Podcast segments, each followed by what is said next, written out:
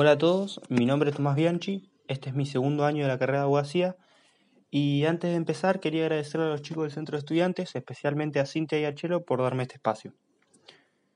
Bueno, yo hoy les voy a hablar sobre los conceptos jurídicos fundamentales.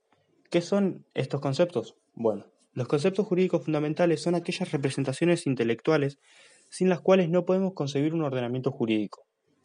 A su vez, existen los conceptos jurídicos contingentes, que si bien forman parte de ciertos ordenamientos jurídicos, no son imprescindibles y van variando entre los distintos órdenes positivos.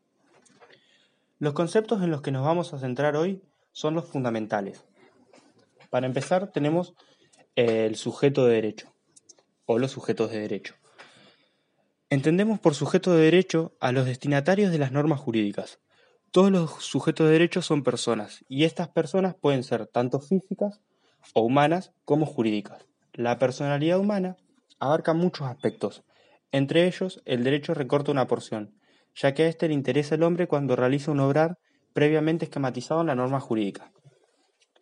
Bueno, además tenemos las personas jurídicas, eh, las cuales están reguladas por el Código Civil y Comercial de la Nación en su artículo 141, y este la describe como todos los agentes a los cuales el ordenamiento jurídico les confiere aptitud para adquirir derechos y contraer obligaciones para el cumplimiento de su objeto y los fines de su creación. A su vez, a estas personas jurídicas se las divide en públicas y privadas.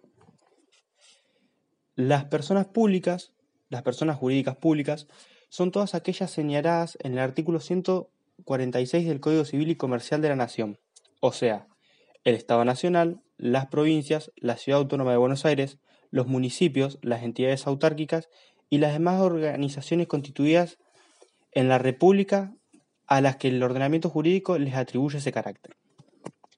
Los estados extranjeros, las organizaciones a las que el derecho internacional público reconozca personalidad jurídica y toda otra persona jurídica constituida en el extranjero cuyo carácter público resulte de su derecho aplicable. Además, también la Iglesia Católica es una persona jurídica pública.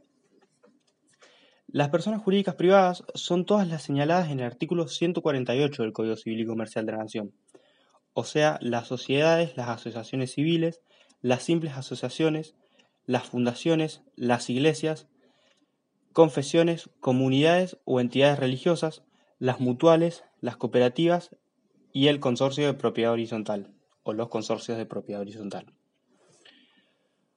Otros conceptos jurídicos fundamentales son los de hecho y acto jurídico, pero para hablar de estos primero debemos comprender qué es un hecho y qué es un acto. Un hecho jurídico es un suceso que cumple en la realidad y la modifica, la transforma, crea una situación nueva. Esto sucede sin la intervención voluntaria del hombre. Para que un hecho se convierta en un hecho jurídico, se debe provocar el nacimiento, la modificación o la extinción de relaciones o situaciones jurídicas. El acto humano, en cambio, implica actitudes del hombre que exterioricen sus intenciones y propósitos. Cuando se da un hecho humano, voluntario, lícito, que no sea un simple acto, sino que cree, modifique, transfiera o extinga derechos, podemos hablar de un acto jurídico. Otro de los conceptos fundamentales que debe tener eh, cada ordenamiento jurídico es el de relación jurídica. Hablamos de relación jurídica cuando un vínculo de persona a persona se encuentra regulado por el ordenamiento jurídico vigente.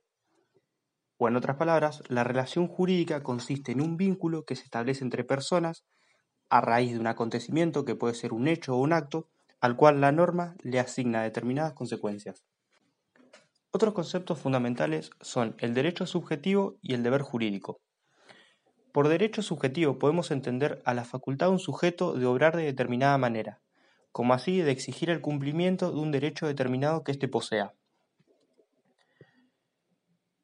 Por deber jurídico, eh, o mejor dicho, el deber jurídico constituye un comportamiento obligatorio impuesto por una norma jurídica a una persona en favor de otra que tiene facultades para exigir su cumplimiento, lo cual lo diferencia de otro tipo de deberes como lo son, por ejemplo, los deberes o morales, los deberes morales o religiosos.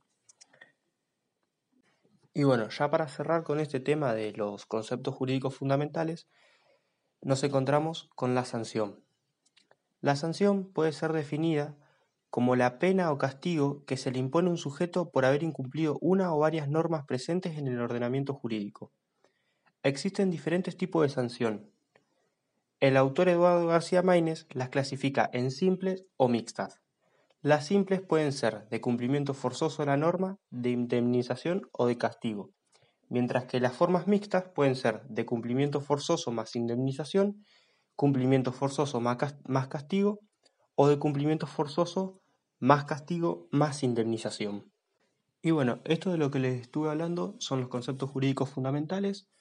Espero que les haya servido. Muchas gracias por escucharme. Y cualquier duda o si necesitan ayuda para ampliar un poco más el tema, me pueden preguntar. No hay ningún problema. Así que bueno, muchas gracias de nuevo a Cintia y a Chelo por darme este espacio. Y, y muchas gracias también a todos por, por darme un poco de su atención.